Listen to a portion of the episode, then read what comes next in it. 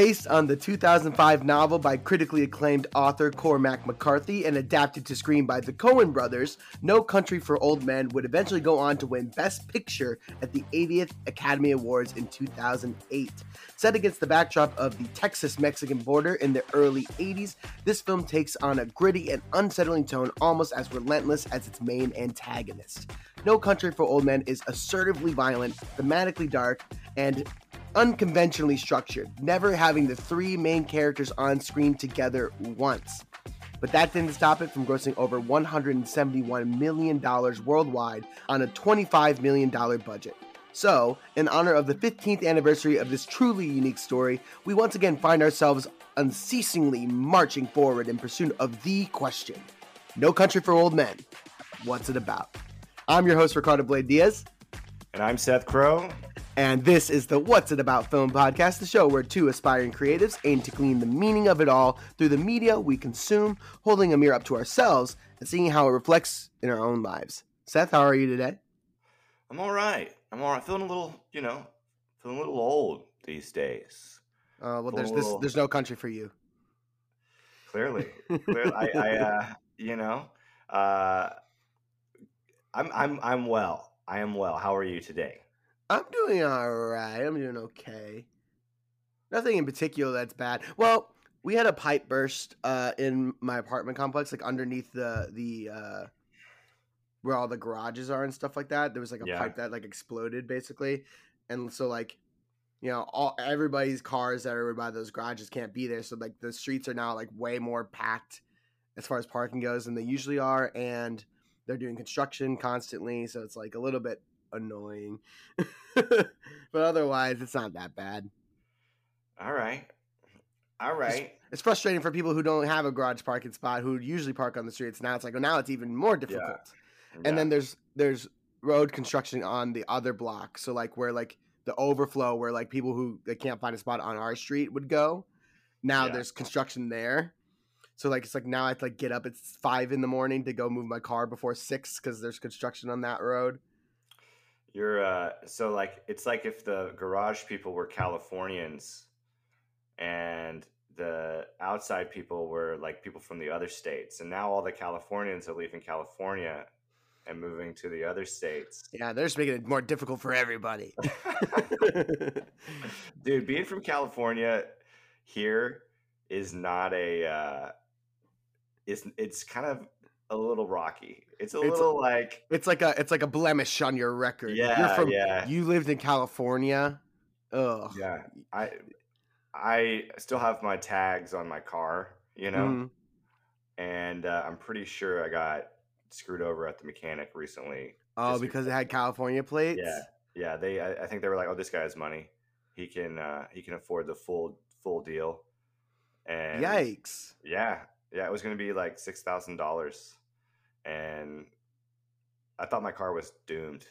I took it to another mechanic, got a second opinion. He's like, "Oh, I think it's a six hundred dollar fix." I was six hundred dollars. That's it. Yeah, I mean, I, am not out of the woods yet, totally, but compared Dude, to go to, from six thousand to six hundred, yeah. Dude, I hate like uh, no offense to any mechanics out there, but it frustrates me that that is like a, th- a very common occurrence in like car repair. You know, like you'll go to one place and they'll t- give you this insane price, and you'll go somewhere else and they'll give you a much lower price. But then you get to the point where it's like, oh, is that person giving me the lower price?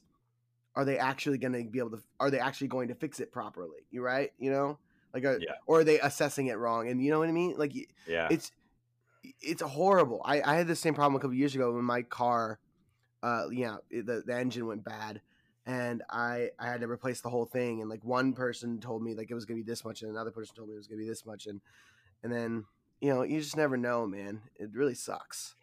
Yeah, being an adult's hard. Being a human, being a human's hard, man. It's not easy. Yeah, yeah I don't like it. Yeah, it's pretty rough.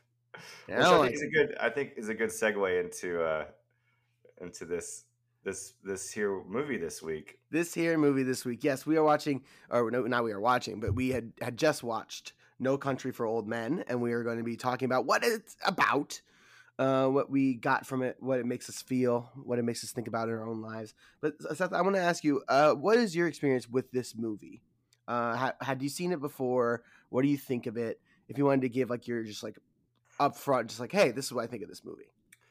Um, yeah, it this movie I had seen like ten years ago, or like I guess when it came out. You know, I oh, hadn't seen it. 15 years ago. Yeah, yeah, yeah. So uh, I hadn't seen it since. So this movie aged aged like fine wine for me a little bit um, because I, I guess I'm older, so I I have a different perspective on it. Honestly, like the action or like the plot and stuff, uh, it what that's what I remembered from you know the first time I watched it, like Mhm.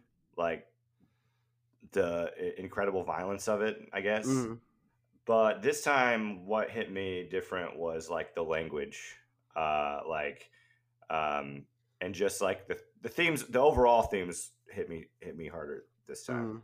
Mhm. Um, but I I love this movie. Honestly, though, it's one of those that I'm like I'm not exactly sure what it's about. I'm I- I'm still Mhm. trying to pick it apart. It's not it's not simple by any means. Uh, yeah, it's a it's it's a tough nut to crack. Mm-hmm. Yeah, I totally, I totally agree with you. It, this film, as far as like, I think there is like one b- very broad idea that it's like trying to push forward, and then but that one broad idea really encompasses a lot of smaller ideologies and, and philosophies. Yeah, You know, yeah, and so like it, it, this film is, and this film does such a great job of of demonstrating and highlighting and personifying each of these different philosophies and these different ways of moving through the world um, with different characters and the way they all kind of approach things. Um, and we'll get into that in a little bit. Um, for me, this is the very first time I've ever seen this movie. Um, uh, Like I said uh, in our last podcast, uh, our last episode, uh, I was you know in high school at this time. I was like 16, so it just wasn't like hitting my like radar at that point as far as like movies Yeah. that like a 16 year old wants to go see. Um, so I mi- I missed it at the time, uh, and I just had never found a reason to like go back and like watch it. And so I was like, okay, let's really go see it. And yeah, I think it's a phenomenal film.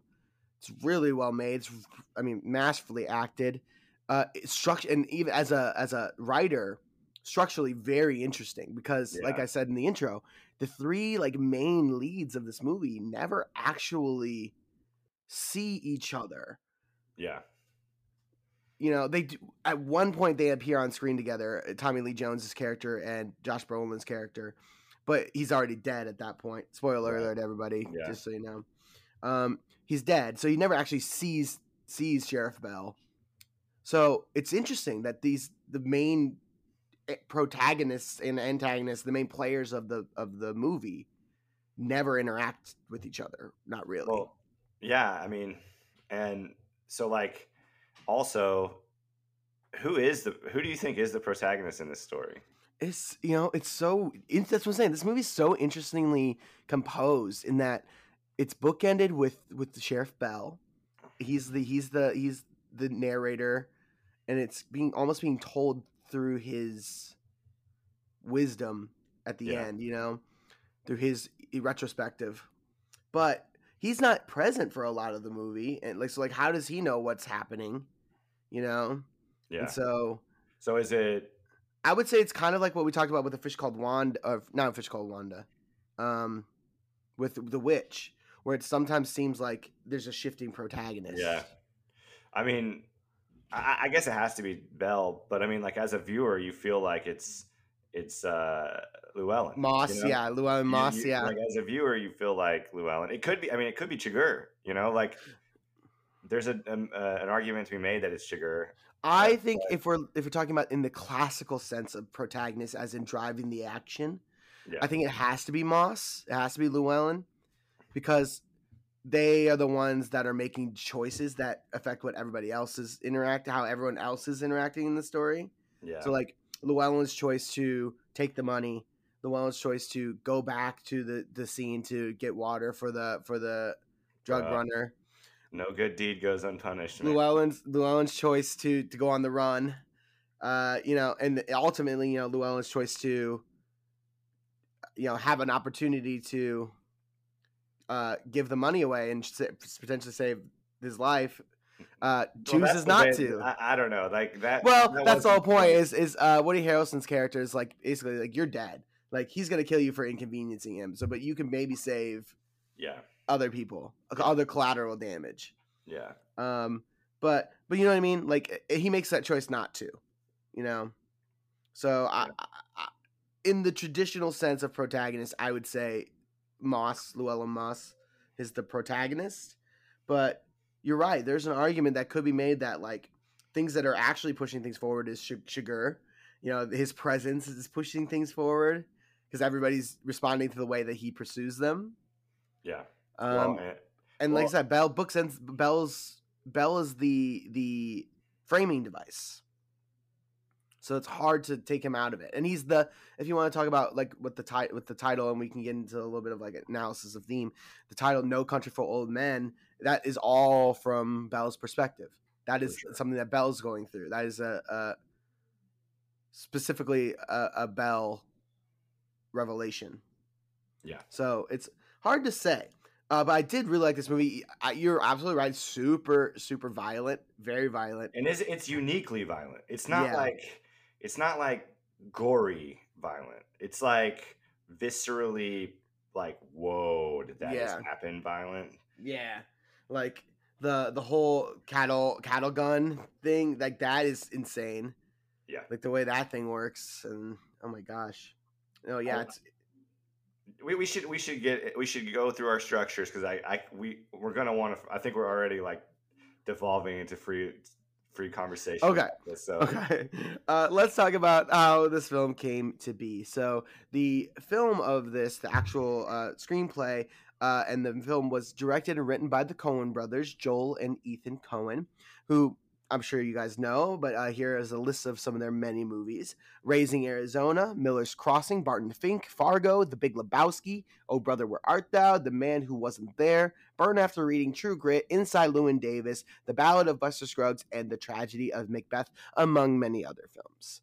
So that is who wrote and directed the screenplay and the film, but this film is based on a novel written by Cormac McCarthy, who is a very acclaimed writer. Uh, he wrote things like The Orchard Keeper, Outer Dark, Child Go Go. Uh, ooh, I wrote that wrong, but uh, Suttree, Blood Meridian, and the Evening Redness of the West.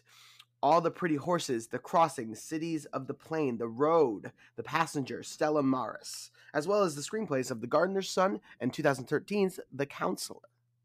So, very accomplished writer. Um, so, how did this film come to be? How did it get made? Well, the Coleman brothers were developing another script uh, based on another novel uh, when they were brought this novel by producer Scott Rudin, um, infamous problematic producer Scott Rudin, brought them the novel No Country for Old Men and thought they would be amazing directors for this film. Uh, and they read it and they immediately were like, "Yeah, we we really want to do this this movie." So they got to work writing it. Um, they stayed very faithful to the novel. They, as far as the plot goes, they completely kept it almost the same. They even like took m- uh, much of the dialogue that's in the film, or sorry, in the novel, and used it for the film. To the point where they actually were cutting dialogue to make their film less dialogue heavy than the novel, which is, I think, a rare thing.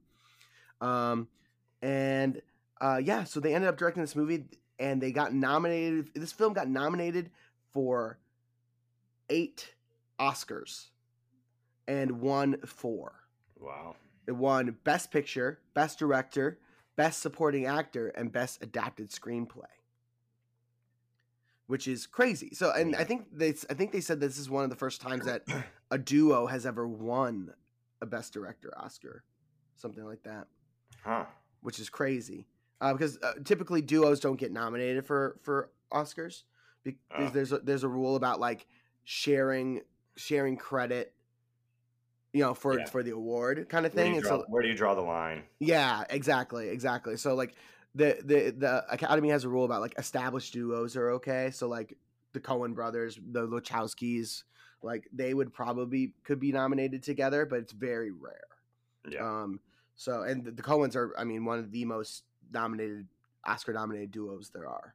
Um. So very critically acclaimed. Um. So yeah, this film is very interesting. Things like it was very made in a very interesting way. Things like there's only about 16 minutes of music in this movie. It's like Hmm. very quiet, Yeah. and uh, uh, most of the uh, sound design is di- very diegetic. So it's very like matches what you're seeing on screen as far as like you know sounds and stuff like that. There's only like a few min- minutes of music throughout the entire thing. Um, and let's see. Sorry, going through my notes. They got all shuffled somehow. Um, which I think is really interesting. Um, so, oh, this is something very interesting that I just wanted to throw out there. So, in the novel version, Sheriff Bell mentions that Chigurh had killed a federal judge about a year prior in San Antonio.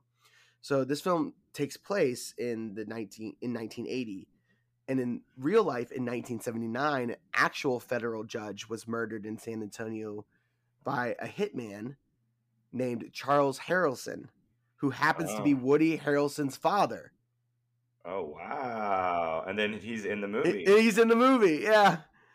wow. And he gets killed by he gets killed by someone who allegedly killed like somebody that represents his, his dad. That's crazy. I didn't know Woody Harrelson's dad was a hitman. I didn't know that either. That's why I brought it up because I was like, "What? That's insane."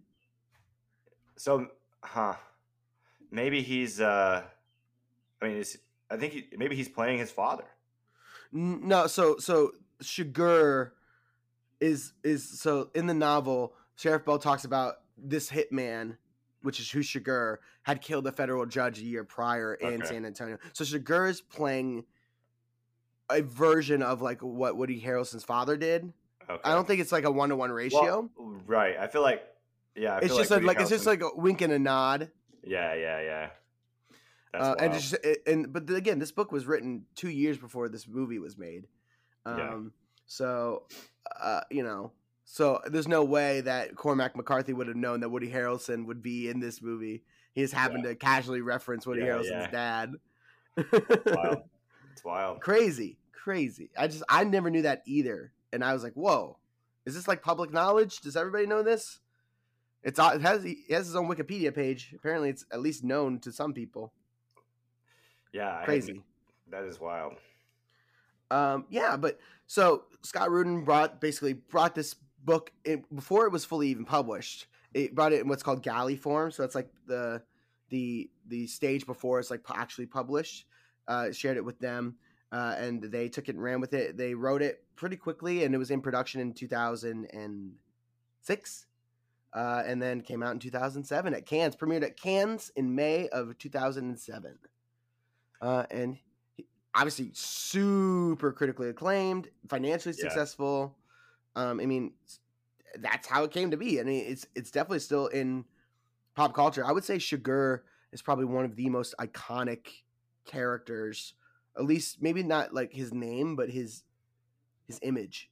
I would Yeah. say is like one of the most iconic antagonists in the last 20 30 years. It, well, and it's one of those. It's one of those characters that like once you've seen that person as that character, it's really hard to dissociate them from Mhm. that character. You know, like in my head, Javier Bardem will always be Chigurh. You know what I mean? Yeah. It's just such a. It's like, I mean, honestly, it's like it's on this.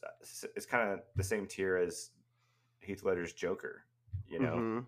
Like it's just so it's so powerful and imprinting that you're gonna have to do something.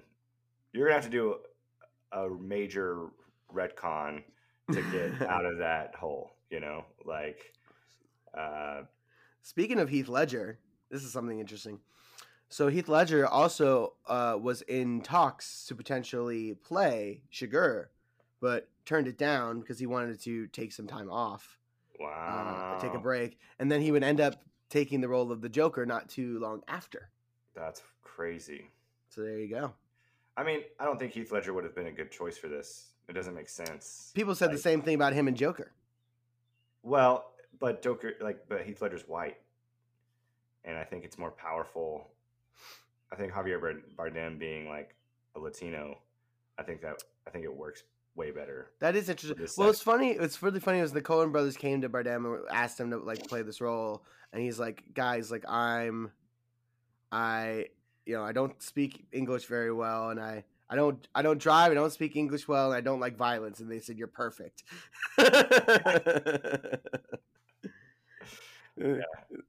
so you know, yeah, it, it, the fact that that Chigurh like does kind of have like a, an accent and like a broken, a slightly broken English, Yeah.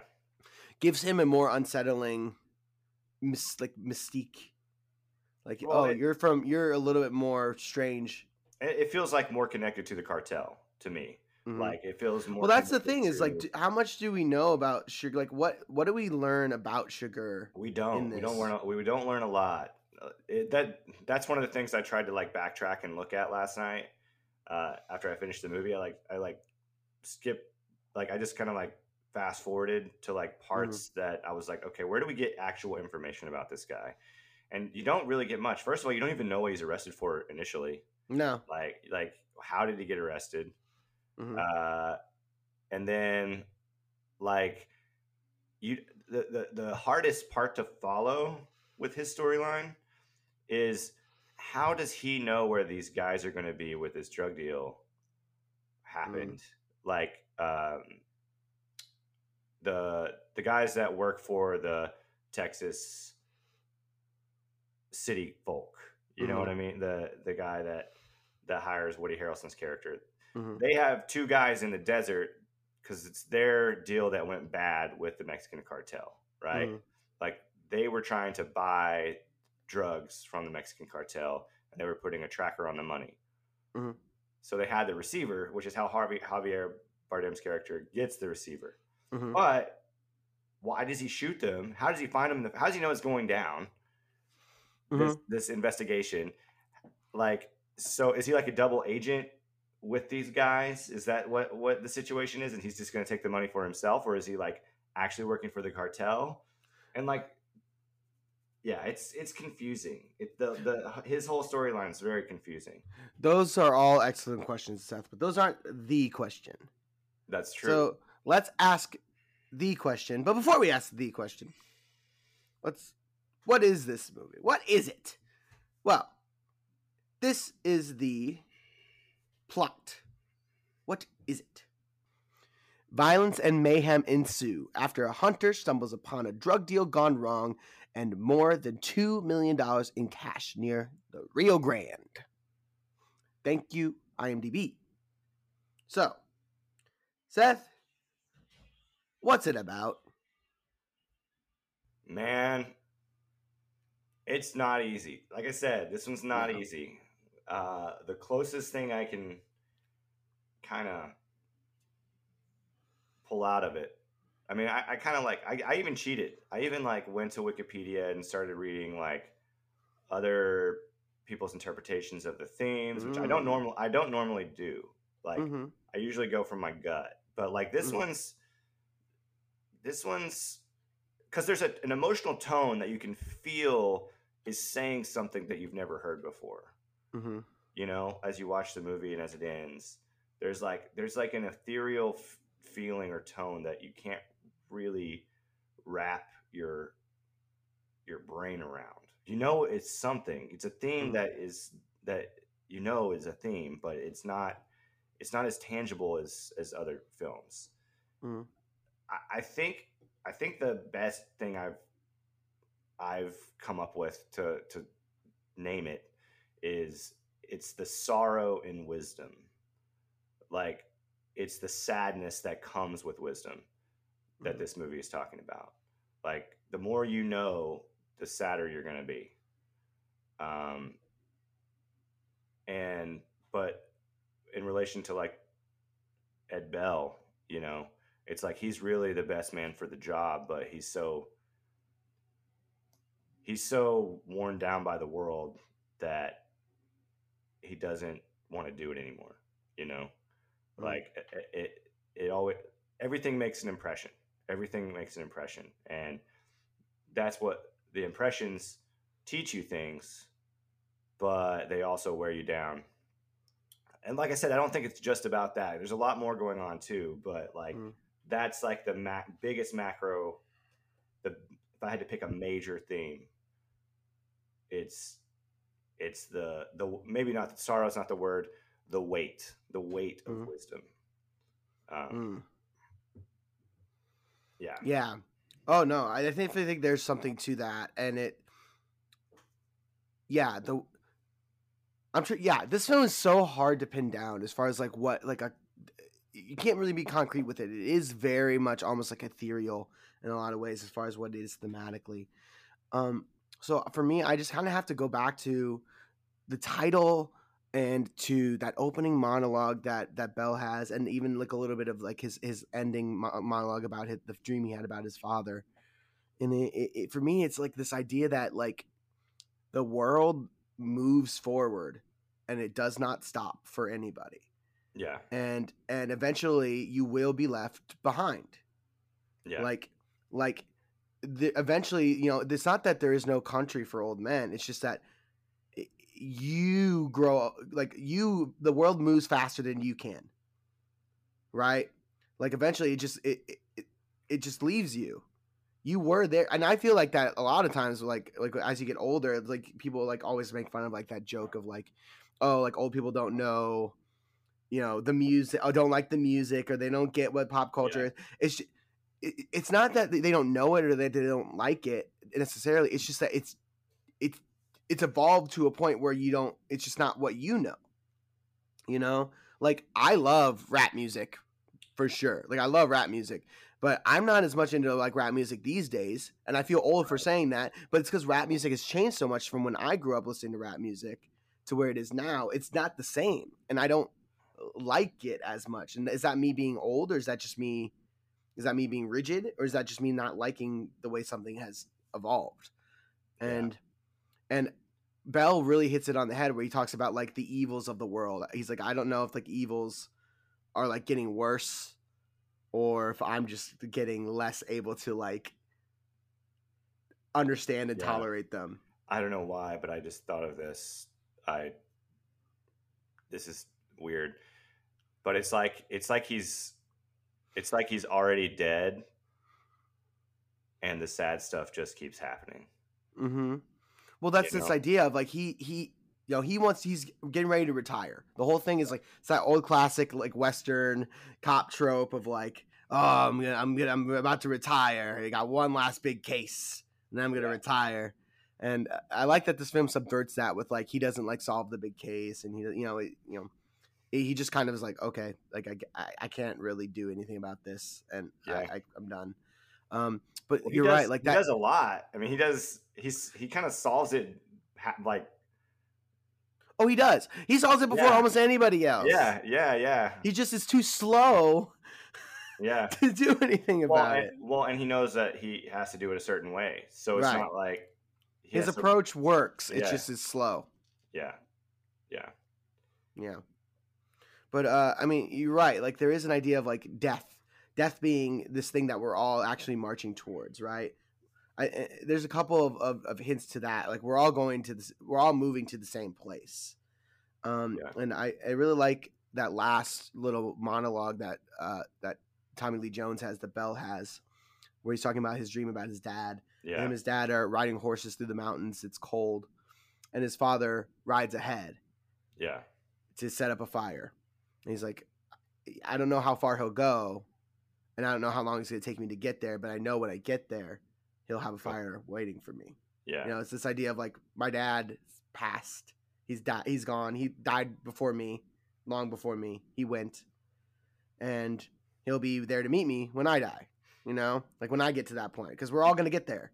It's uh, it's the only touch of hope, really, at the end. Well, it's Like, it's a yeah, it's it's not a sad look at death. It's like a it is a more optimistic look at and a mo- not optimistic per se, but just a, you're right, a slightly more positive spin on the fact that we are, we're all human and we're and the world is random and, and violent, and yet at the end of it all, we all come to a meeting in the same place. You know? yeah. I, I those two dreams at the end, I, I think you could pick apart a while. Um, It Like- reminded me of you a little bit. Well, the this is why I said what I said was weird is because what I just said the the it's like you're already dead, and the sad things just keep on. It was a dream I had last night. That came Really? from my dream last. Like I woke up to that, and so maybe my brain was trying to process this movie or something. I don't know, Mm-hmm. but like, yeah, I really relate to like dream analysis and interpretation, and uh, yeah, I mean, when I think as a cop, you have to you're trying to believe in like some sort of greater good, right? Mm-hmm. And I think as a cop, you're hoping like, oh, I'm going to see an impact from my actions, you know, Mhm. because I have pursued good. Like God, like uh, like he says in the movie, God's going to show up later in my life, and I'm going to see the impact of of all the good I've done.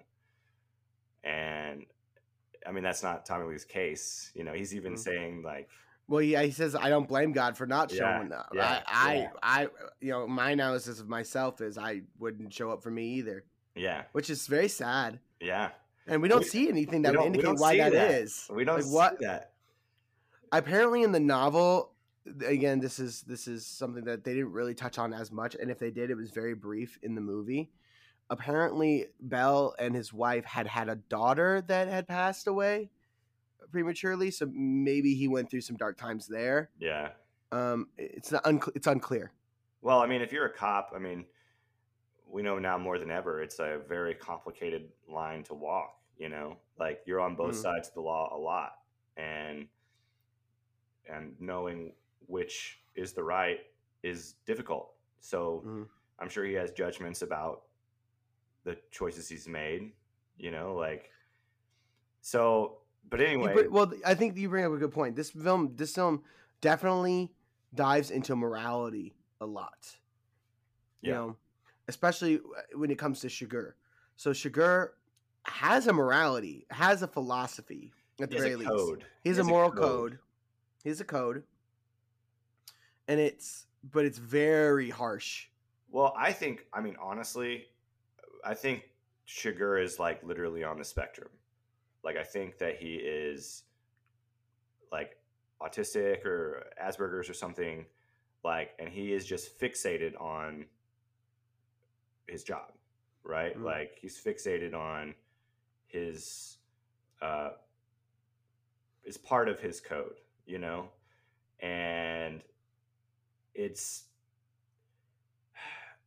it's very much like he has to do it this way or because he's created these rules for himself and he's incapable if he do, it's like OCD or something like Mhm. he he's not able to not do it that way and that's why he, he's so he's so uh relentless in his pursuit is because it's part of his like psychological makeup that he has to Mm. be that way Uh, apparently, uh, they they did a like a a write up, an article about like analyzing characters uh, who have like psychopathies, yeah um, who are sociopaths or psychopaths, uh, and uh, they said that sh- they labeled Chigurh as the number one representation of a character with that is a psychopath. okay So Yeah. he def- definitely is not not fully there, or he is fully there. There's something else going on there for sure. Um, Yeah. But there's some interesting things. You're right. There are some weird OCD or like tendencies because like there's like obviously like, like the morality with like the coin of like this idea of like things move through the world that just kind of randomly and they they come to a, a, a place and uh this idea of chance there's a couple idea there's a couple of times where there's chance right there's there's the coin with the gas station attendant then there's when Chigurh shows up at the Regal Inn when he when we're using the tracker to find Llewellyn you know one of two rooms that Llewellyn could be in yeah picks picks the wrong one. You know, Yeah. he picks the one that the Mexicans are in, uh, and then happens again later with with Bell when Bell goes back to the crime scene where Llewellyn was killed. There's two doors that he could go in, and he Yeah. picks one, and Chigurh is in the other. yeah You know, so like there's this idea of of of 50-50 a lot. There's this Well- idea of like a 50-50 chance. it i think that we we've touched a lot of a lot on this in the the dark knight podcast i mean there is a level of both Joker and Two Face to Chigurh. Mhm. You know, like they both kind of operate in the same world, in the same realms of philosophy. I think, Mhm. and I think, I think that Chigurh is motivated by his belief in chaos. So, like, so some of the some of the Wikipedia stuff that I was reading was talking about the difference between like fate and uh, free will, right? Mhm. And like, I, I can see what they mean. Um, it, it's just like Chigurh is he doesn't believe that it, ma- anything matters. So he's just moving through the world. How he he knows that there's his his actions have no consequence. He and the coin got there the same the same way. Mhm. You know, so he's like almost like abandoned all all all reason, all all sense of rules. Not unlike the Joker, you know, Mm. um, because of this nihilistic perspective, Mm. and um, uh, but but he even is bound by his own rules. You know what I mean? Well, what's interesting here is like I would agree with you ex- on the chaos thing, except he, he had he's very rigid. In like like for example, Chigurh has this aversion to blood. He doesn't like to get blood on him. I mean, the times that we see him get blood on him, he like like when okay, so the first scene when he when he kills the cop with the with the handcuffs, yeah, he immediately goes to wash his hands. He has to get the blood off him yeah, and then we see him kill the the Mexicans in the hotel room, yeah. and then he gets you know gets uh, blood on his socks, and he immediately takes off his socks. yeah, He he closes the shower curtain so he doesn't get blood splatter on him when he shoots the guy in the shower.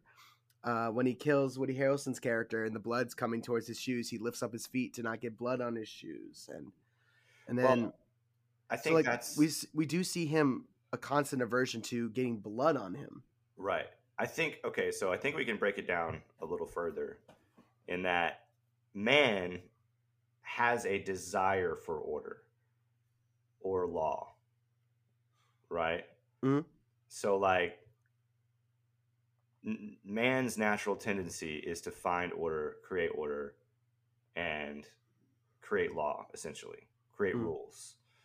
I don't think that Javier Bardem is above that, right? Like I think Javier Bardem's character, Chigurh, is also a man who has to have rules, but he's a man who sees the the tragedy of the way the universe works Mm. and knows that those rules are pointless, but doesn't but is incapable. It's almost like it, it comes out in other ways because he's try he's denying society's society's rules, you know Mm. um, and I think that's uh, I think that I think that's the the consume the sadness the, con- the consuming fire of Ed Bell's character is he also realizes that oh shit like th- there's no there's it's just gonna keep happening you know like Mm. this chaos this chaos is still coming it's never like so it's like it's almost like um Javier Bardem becomes a conduit for a, a physical representation of this thing that's still coming. You Mm. know, um, I, I mean, he, he's he's a good representation of the devil if I ever saw one. Mhm. You know, like super good representation. Mm. He's just out of the desert, just suddenly. Yeah, You know. it, it's so interesting because you're right. We uh, when we touched on this earlier, we don't ever really get a clear indication of why Chigurh wants this money. Like, Yeah. like, so this is what we know. This is what we know. Let's like break it down. This is what we know about Chigurh. He's a he's a hitman. He's definitely t- trained. He knows what he's doing. He's been doing it a while, enough to the point where people can hi- know to hire him because he's Yeah. so good. So he's got a reputation. He was hired by this mysterious group. We don't really know who they are, but he was hired to basically kill these Mexicans and get this money. Right? Yeah. Yeah. It's probably CIA. Get get back this money. yeah. He- He was sent to get back this money. Uh it- and I guess they they also then like didn't didn't think that he could do it or something like that and they also hired some other people to do to help and that that pissed him off. And so he goes like rogue. Or was he going to go rogue the that- whole time? So that's that's where it gets really confusing. It's like, how does he know where to get? How does he know to meet these guys at said? I'm assuming he was told told to meet them. Yeah, so he was on his way to meet them initially. That's what I'm. That's what I think is. Yes, I think he was. I think he got pulled over for like maybe speeding or for something. You know, whatever. We don't really know, but he got pulled over and arrested. Maybe it was a stolen car or something. That makes sense. Maybe Well, you no, they, he's, they- he's been shown to. To he's been shown to constantly change vehicles by, and kill people and s- steal their cars. So probably that's a stolen car. yeah, So I bet he was pulled over for for a a car that was reported stolen. yeah, and he's Um.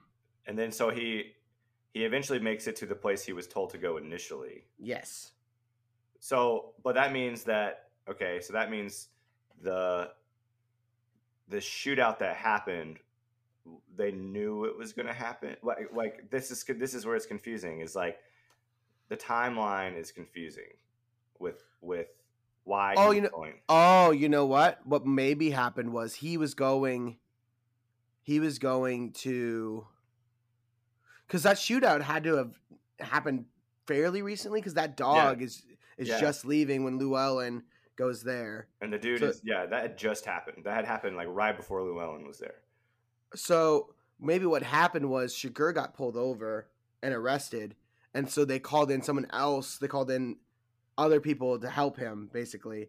And then he gets out, like he escapes from from jail, calls and it's like, okay, like and you know, calls and checks in and they like like, "Oh, we now we called someone to help you." And that pisses him off. Yeah, I don't know. I don't know. It's it's unclear. I have no Yeah. idea. yeah, And I don't know why he wants this money so bad. He doesn't really seem to need it. it's almost like I mean I think that it's a it's a principle. He's a man Yeah. of like you said. He's a code. He was screwed over by this CIA or whoever this organization, and so. Yeah. But for as penance, he gets their money. Yeah. I don't know. It's weird. It's and and then okay, so and then at the end, like, for, so first of all, one of the like biggest un- discomforts in this film is is the shift from Llewellyn to uh, Ed Tom because we we have followed Llewellyn this whole time Yeah, it's pretty we- jarring. and then we don't even get the like to see him die? Of his Yeah. death. So Yeah. it's like, I mean, I think that's intentional in that, like, like that's how it works for these cops. You know, like Mhm. you you follow this story and then it's just over. You know, and you Mhm. weren't even there for it. And Well, that's like the whole thing of like the world is moving up, moving around Yeah. you faster than you can move. yeah, like and i think that's i think that's so demonstrated so well in this idea of like there's so many moving parts there's there's Chigurh there's there's moss there's bell and there's the the mexican cartel they're all and we don't get to check in with most of them like especially the cartel we have no idea how they how they came to be at the regal motel like how did they get there how did they know that bell was the, around that area Does that moss was around that area how that, that that's what's confusing. Like, who killed him? That's what I I'm. Conf- Oh, the like the Mexicans did. yeah, the Mexican cartel. The but Are cartel. they, are they connected to Javier Bardem? I don't think so.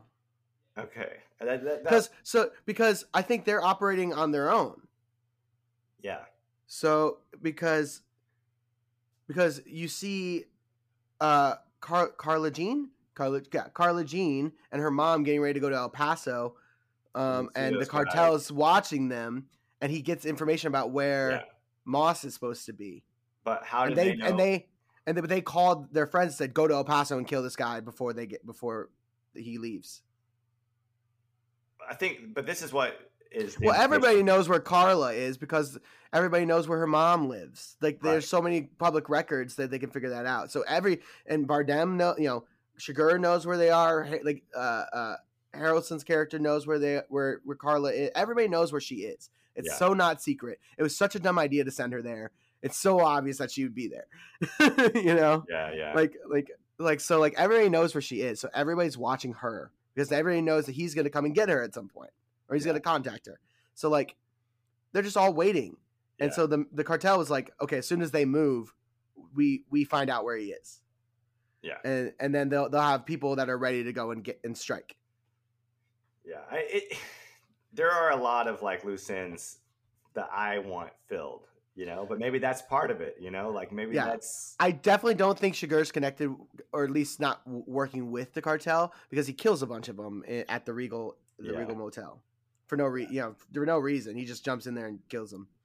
yeah, So, uh, it, it but I, I think it is. It, it's all about this idea of like we we don't everybody all these pieces are moving constantly, and we don't get to see how they're moving. We're sticking with in the pers- perspective of one to two people at most. yeah, and while we're on in their perspective we don't know how the other pieces are moving and like it, i think that's very well demonstrated in these these like slow fades that this movie does instead of like other types of transitions it'll fade to black and then it'll re and it'll re-fade back in and we'll be with somebody else and somewhere we don't expect you know and it, it's because okay we're with this person now so we can see what their perspective is but as soon as we leave their perspective things are moving things Yeah. are moving forward here and you don't get to see it. You get to see it when this character comes in, and Yeah. and re, re and reintroduces into the story. And so it is all these pieces just moving forward, and and the er, the world moves forward. And I think we just see the violence, and we see the like you said the chaos. It seems like chaos to us because we can't see how everything's working together. But when we're not like when we're focused on the this is this is what it is. I'm rambling a little bit. I'm doing what you usually do because I'm trying to figure work this thing out. Because like I said, I I did not come into this podcast with a very clear idea of what I thought this movie was about because it is very complicated. So when we're with a particular character, we're seeing the logic of how step one gets to step two to gets to step three for them, right? yeah, But we and then another person will come in suddenly, like, oh, how did how did Chigurh find uh Llewellyn at the Eagle at the Eagle Hotel? yeah, We don't know. He just did.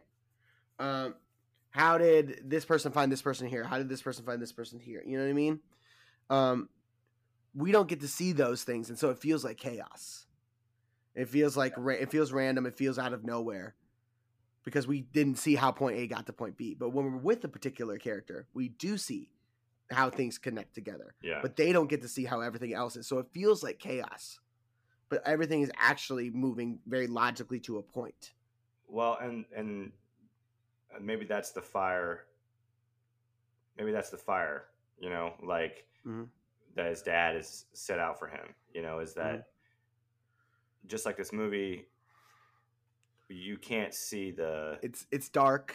Yeah. can't it's dark. You can't see all the working pieces. You have to just hope that there is a point to it. You know, Mhm. and I think I think we do start to see some like synchronicity at the end, um, where even uh, Chigurh is kind of learning lessons. You know, When he where- gets hit by a car. Yeah, well, I mean, and, and I think, uh, I, and I think, uh, Carla, what's her name? Uh, Carla. Jean. Carla Jean. I think Carla Jean teaches him a lesson. You know, like she Mhm. does not let him. But she doesn't play his game. She's Mhm. like, she's like, no, I will not call it. Mhm. I'm not going to call it. You know, you. It's up to Mhm. you. It's not up to some coin, Mhm. which is a, I think, a major like, like no, you do have agency. You know, Mhm. like You're not just being pulled up, pulled, pulled Yeah. through the world. Like you do make choices. yeah. And- It's not out of your control. So like that's a that's a win for the cops you know what i mean Mhm. like like and then so he made a choice which was I was to gonna say, yeah, I was gonna say, you th- you you are you do you feel like he killed her? oh yeah she's dead I feel like it's very clear. Yeah. yeah Um, but some people would argue no, but I think it's it's pretty well implied. Yeah, I mean, if if he's following his rules, she's dead, and I think, I think, uh, I I mean, I love the parallel between the story with uh, Chigurh and the steer, which Mhm. so like, because it's it's it's it parallels. So Carla Jean is talking to Ed Bell, and Ed Bell's, you know about Johnny old Johnny Charleston up in, uh, and she's like, no, and he's like, yeah, he had a, a a pistol and he shot he shot this steer in the head, and this the, the, the bullet ricocheted off the steer's sternum or something and bounced up and hit him in the shoulder. And to this day, he can't pick up his hat. He can't Mhm. use his right hand to pick up his hat. Yeah, he can't li- use his arm to lift, Yeah, lift yeah. his hat. Yeah. Yeah, and he's like, uh, he's like, the point is, the point is, even in the contest of man and beast, nothing is certain, and and I think that's like meant to parallel with what happens with uh, with Chigurh at the end, right? Mhm. Like he goes to put this girl down, which should be just like, you know, mm-hmm. like no Easy for him. easy. Yeah. Yeah, no, no, And- no fight whatsoever. Yeah. like not like anybody else that he he's gone. And he's against. following all he's following all his rules. He's even fo- following society's rules because he's driving on a street at the speed limit, going through a green light, Mm, and then he's just boom, you know, like, mm, and then it's like justice is served in a weird way, mhm. and he's broken his arm, and it's like a really bad break, and. uh, Yeah, he lives. He gets out of there, but like he probably He's got no. won't- mo- Yeah, he's got no money. He's got Yeah, yeah, nothing. yeah. So It's interesting. And I think it's, Oh. I think go ahead. No, I was it, eh, eh, and to go along with this idea of like even something that seems like chaos is actually you can you can mark the points because what is a ricochet, right? A ricochet is the trajectory of something hitting something, causing it to hit something else, causing it to Yeah. something else. So you can actually follow that actual path to path point. While it Yeah. may seem random, it's actually very mathematical in a, Yeah. in a certain way, you know. So it, it's like, oh yeah, it's chaos. You never know. It's like, yeah, but is it? You know, Well, which I guess goes to this idea of like predetermined, like predetermined fate yeah. and and free will. Like, is it all predetermined? well, you I know? think, and so I guess if we finally spill into like personal, Mm-hmm. this one's so hard to pick apart. It's like it's like how do you express your own feelings? I guess, but Mhm. like for me, I think it's I think it's both at the same time. I Mhm. think I, I think it's up to you to I, I, I don't know. I, I I have this working theory that we live in two simultaneous universes, Mhm. right? Uh, and one is with order, and one is without order. And your life is just kind of the compromise between the two, and what you acknowledge and choose to look at. You know, Mm.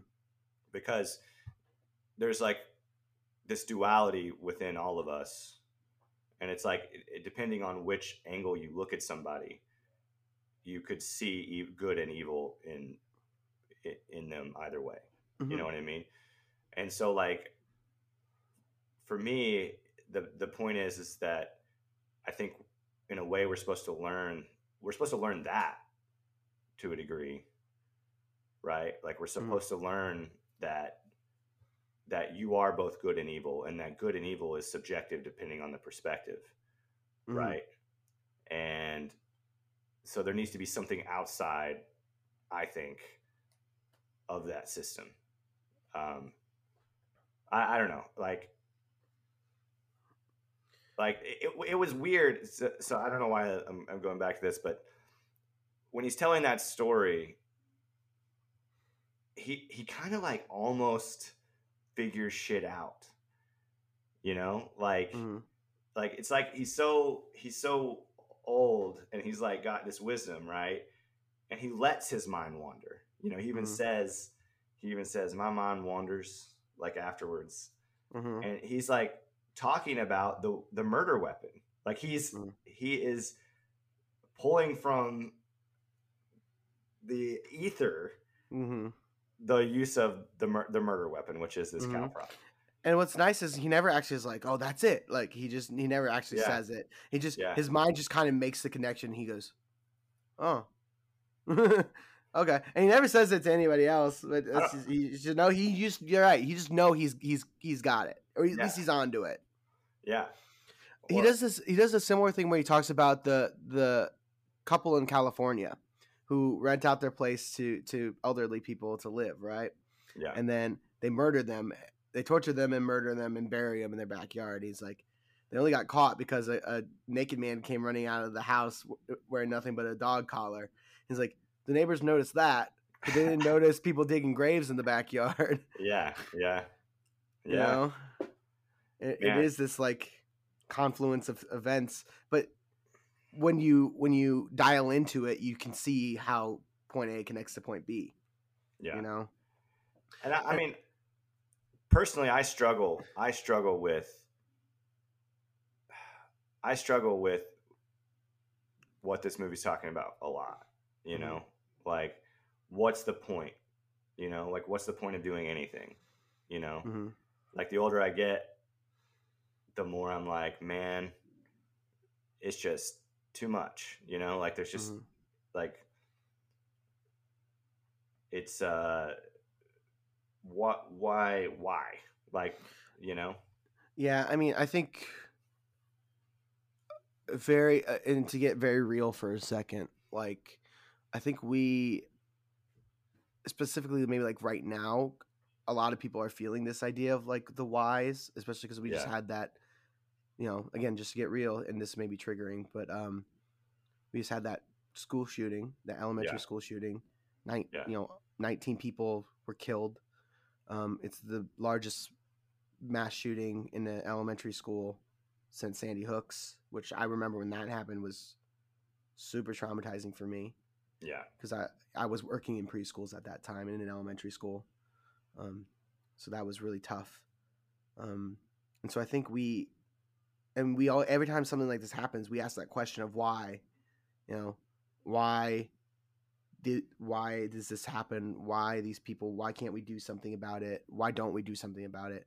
What can there be to do about it? Is this, this, it feels so unfair and random, right? yeah yeah um and so i think like for me like every time something like that happens you you feel a sense of helplessness Yeah. and and i don't know about you but it's like what you're like right like what are we living for like what why are we in this world that does this kind of stuff yeah and if there's a if there's a god why does he keep letting it happen you know Mhm.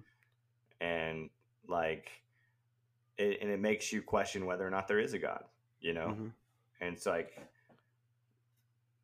and if there's no god then really where like then this is just all nothing Mm. this is just a void It- yeah and and it, it's this idea of like no no rest for the weary right like Yeah, like you yeah. said wisdom wisdom is heavy the weight Yeah. of wisdom like the more you move through this world the more you learn about it and the harder it is to carry that weight you know uh, we're only in our 30s and we already like feel sometimes when things like this happen or you know we're like "Wha- god like what the what the fuck are we even doing? Like why move keep moving forward yeah. when this is like all it's just gonna keep it's not even that things are getting worse you know what i mean? It's because like i think like people think that oh things are worse now than they have been. It's like there are some pretty horrific things that happened in the past. Yeah. We just weren't there for those. We know about them but we don't have the wisdom of living through them. And we don't have a front like a like a we we can we get to see everything you know like Mhm. now with the internet like there's nothing that happens that isn't recorded and and mm-hmm. a story written about so it's like we are so bombarded with information that there's really no escaping the sorrow you know Mhm. like these kids like our kid like kids are going to be like by the time they're 10 years old the shit they're going to know you know like Mhm. It's wild it's wild Yeah. to me i mean because like i i when i was in elementary school i don't remember doing active shooter training when I was in elementary school. I remember doing it maybe when I got to like to maybe like junior high age in high school. Like I remember it then because I was like post Columbine. Yeah. Um, uh, but before that, no. I, but I'm sure these days, at least when I worked in the pre when I worked in the preschool when I was in college, they did active shooter training with, and they were the preschoolers. Yeah. They taught these they taught preschoolers how to behave in in the in the in the event of an active shooter in the school. Like it was, and then like I said, and then the Sandy Hooks thing happened, and I was like, like this is like re- real, you know, like, and, and again, I don't think like the world is getting more evil. I just think it's it's just piling on, you know, like each time you you live through one of these types of scenarios, it's just another block on your back. Yeah. You know how how much sorrow and how much tragedy can you shoulder before you the world leaves you behind and you just you step back and let it move past you. You retire, you know, you re- Yeah. you leave law enforcement, you retire, and you say, "I'm done with this. I'm just going to let everything move away from me, uh, and wait to die." Basically, not that, that that's like what people that are retiring are doing, but you know what I mean. Like there is this idea, especially maybe especially with like older law enforcement people, it's like this is just too much. And I think social workers experience this too. I know a lot of people who work in social work over time are like, "This is just too much, and I can't do this anymore." Yeah. it, it, it, it you know it's a lot um and uh, Well, I, I think something uh, you just said. I mean, I think that's the way that um, Ed Bell feels. But isn't it interesting that he's technically kind of off the clock when he discovers Llewellyn's body? Like, mhm. uh, like he can't radio the police. He's like, call the police, call Mhm. the police. right well yeah he's out of his jurisdiction Yeah, but that but when you're retired, I mean, that's that's what I'm saying. Like, so uh, this is going to be an interesting transition. um, but I just saw the Nicolas Cage movie recently, okay um, and there's like a theme in that movie that I think is like what you can apply to what we're talking about today, and that is if you have something that you can do, it's your duty to do it. You know what I mean? Like if you if you have a gift, it's your gift to It- share It's your, it- it's your, it's you are beholden to share it. So, so like even though Ed Bell's retiring, he's not actually retiring. You know Mhm. what I mean? He may not have, you know, be getting paid to do it anymore, but he can still pull from the ether. Like, I mean, not mu- much unlike he goes and sees that guy. You know what I mean? The old timer up in the, Mhm. you know, like it's that dude's job to talk to him. You know, it's that dude's job. Like they're still, you're still in it. There's something you're, there's something that you have to offer Mhm. that is, is being, I don't know, is helping this giant cog. well no i mean you make an interesting point because a lot of times when when bell makes a, a revelate has a revelation or makes a discovery of some point oftentimes it's when it's in his leisure time you know when he's at breakfast reading the Yeah. paper when he's Yeah. Just me you know, just meeting somebody for coffee it's it's Yeah. that's when he makes his connections you know Yeah. Yeah. and it's just i just eh, this this film i think eh, yeah I- and i want to pull up this opening monologue because i think that's where like the really the core of this movie and the, maybe not like i don't think this movie gives us an answer and i think that that's that's a good thing Yeah. i don't think this movie gives us a definitive like this is this is this is what i'm saying i think it's presenting a question and it's Yeah. allowing us to feel how you know discern how we feel about it so this is this is uh, the opening monologue, and I, I trimmed it a little bit so it's not quite as long, but it is a little bit lengthy, so I apologize. Um, some of the old time sheriffs never wore a gun. A lot of folks find that hard to believe. I always like to hear about the old timers. You can't help but compare yourself to against the old timers. Can't help but wonder how they would have operated in these times. There was this boy I sent to Huntsville here a while back my arrest and my testimony. He killed a 14 year old girl. Papers said it was a crime of passion, but he told me there wasn't any passion to it. Told me that he planning to kill somebody for about as long as he could remember. Said that if they turned him out, he'd do it again. Said he knew he was going to hell. Be there in about 15 minutes. I don't know what to make of that. The crime you see now, it's hard to even take its measure. It's not that I'm afraid of it. I always knew you had to be willing to die to even do this job. But I don't want to push my chips forward and go all out and meet something I don't understand. You can say it's my job to fight it, but I don't know what it is anymore. More than that, I don't want to know. A man would have to put his soul at hazard. He would have to say, okay, I'll be part of this world. And that's the end. So it is this idea of he's choosing to not to not move forward anymore. You know, he's yeah. he's choosing that it's too, the burden is too great for him, and that he that he could know, like he could keep going.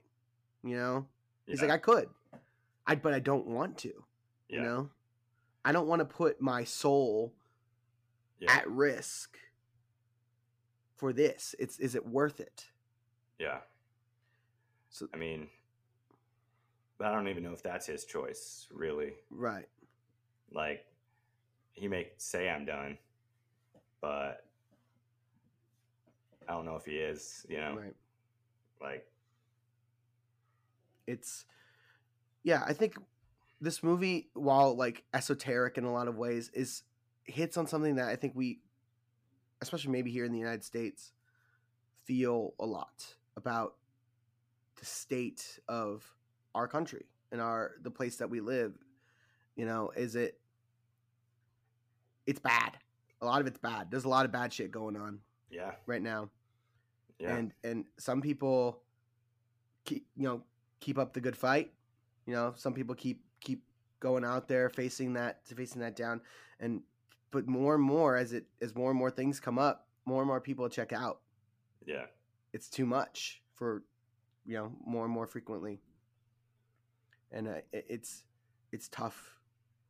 It's tough to, to know the evils that you're facing, rather than be blissfully ignorant. What's the Hamlet line? There are more things in heaven, Horatio, earth, Horatio, than dreamt among us. Mm-hmm. Like I, I, I and that always that line always reminds me of the Bible, the Bible line. Is like you're you're not just facing. I forget the exact line, but it's you're facing supernatural evil. Mm. You're not just facing tangible things. You're facing spirits. You know, like I think that's what Chigurh kind of like emulates in this is like he is like he's like a spirit, a, a, a ghost, you know, like mm. he he represents so well that there is this like thing lurking, this evil mm. lurking, but like I don't know. I think we have to like we have to like hope there's a fire. You know, we mm. have to hope that we just got to keep going and hope that there'll be a, a warm place eventually. Mm-hmm. Um, yeah, I don't know, man. I mean, this is this is my struggle and plight, and it's like, what's the point? A lot, but mm-hmm. you know, like what we're doing here, you know, like I I hope this is making an impact in some way. Mm-hmm. I, when when the pandemic happened, it was like, well, why why am I even doing art? You know, like mm. I wanted to throw everything away and just be like, well, clearly none of this matters. You know, and then not only that, but like the whole world started making content at the same time, and it was like, well, and and even if I make something, who's going to see it? You know, mm. which is very like trivial in comparison to like a, a mass shooting or whatever. But it's mm-hmm. like it's like if you let that if you let that feeling that feeling can overtake you you know what mm-hmm. i mean that whether it be a mass shooting or whether it be like what you're passionate about and being ineffectual like you can let that consume you. I think. Mhm. It'll it'll sideline you, Yeah, and, you have to. once you're once you're sidelined, the world moves moves on without you. yeah, yeah. Yeah. So it's like you have to figure out a way to keep going. Mhm. But the yeah, weirdly enough, like, and this is maybe as weird to say, and maybe I, I hope it's not offensive in some way. You almost need to be like Chigurh in a way. Like, yeah, he, he is he moves forward despite everything, despite anything. He just keeps going. but he's inhuman. But that, that makes there's something. That's like, that's the point, though, is that it is Yeah. it's it's almost impossible to be that Yeah, to just keep moving forward that steadily. yeah, yeah. Um, and and as we're we're coming to the end of our, our conversation here, um, I do just want to acknowledge that the title of this film is is taken from uh, a 20th century poem from uh, William Butler Yeats. Uh, it's uh, the title of the poem is "Sailing to Byzantium," and this is it's pretty short. So that is no country for old men, the young in one another's arms, birds in the trees, those dying generations at their song. The salmon falls, the mackerel crowded seas.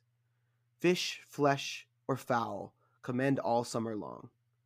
Whatever is begotten, born, and dies, caught in that sensual music, all neglect. Monuments of unaging intellect. It's a very interesting little poem. I'd have to read it- it, Read it. I have to see it. Yeah. Well, it's it's just so interesting because it, le- it it has so much beautiful imagery. Yeah. Birds in the trees, salmon falls, mackerel crowded seas, summers all summer long. Unaging intellect, monuments of unaging intellect, sensual music. It's all very beautiful in a lot of ways. And but it's talking about that is that is no country for old men. That is for the young. Those dying generations at their song. It it's basically saying like are people who have lived are they unable to participate in the beauty of the world in a lot of ways like Yeah. once you're like we said once you you've lived do you do you get to see the the beauty Well, I think I think this whole this last line here, monuments of an unaging intellect, right? Like it's saying that when you're in it, you're not able to know you're in it. You're not able Mm. to you're not able to like move through it in a way with with wisdom. Mhm. But like once you have wisdom, you're no longer a part of it mm-hmm. right? Like this unaging intellect, it's like it's unaware of its own stupidity, Mm-hmm. you know. But one, you've already transcended it once you've gained the intellect. Mm-hmm.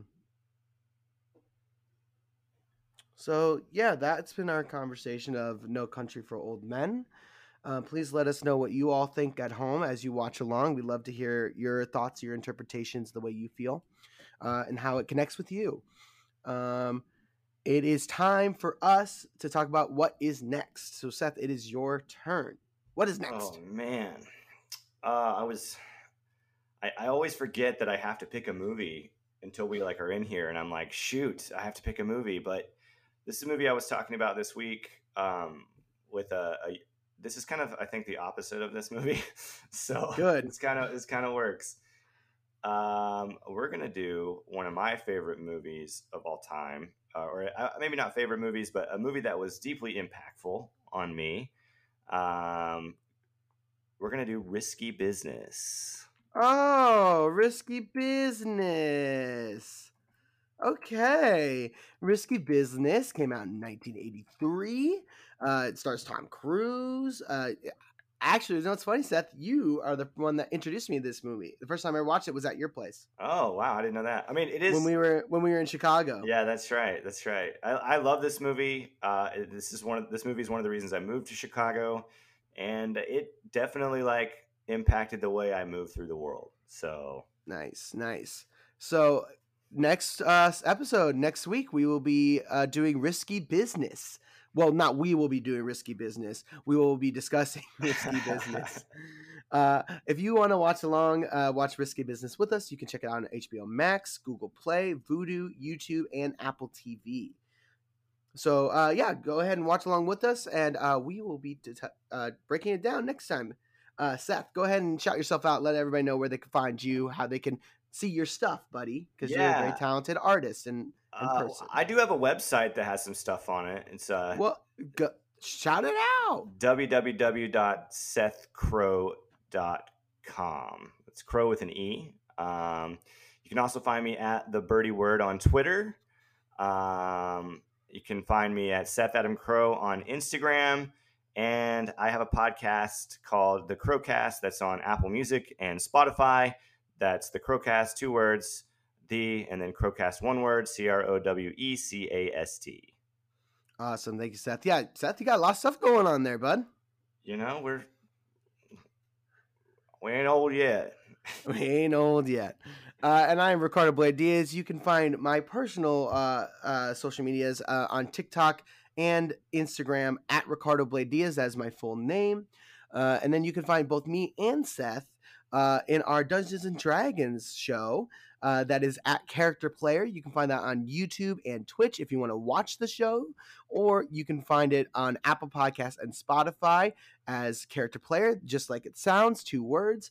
Uh, you can find our Ravenloft podcast, our Misfits of the Multiverse podcast, our Zombie U podcast, our w- Wild West Coast story. Oh my gosh, so many different Dungeons and Dragons stories to be told. Uh, if you're into that kind of stuff, uh, I think it's pretty entertaining. I think we do a pretty great job. So go and check it out. Again, that is at Character Player uh, on Instagram, Facebook, TikTok, uh, Twitter at Character Play, and YouTube and Twitch, Character Player. Thank you all so much for listening. Seth, thank you so much for being here. Uh, you can catch us on the What's It About Film podcast again very, very soon. We'll see you then. Adios. Bye.